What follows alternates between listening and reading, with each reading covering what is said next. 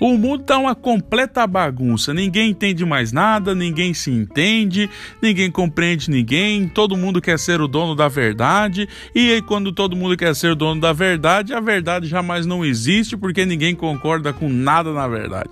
E agora, o que, que nós vamos fazer nessa bagunça? Bom, eu acredito que quando nós começamos a pensar para o alto, quando nós começamos a mudar os nossos pensamentos, nós também começamos a mudar as nossas atitudes. Você já parou para perceber se você está influenciando ou sendo influenciado?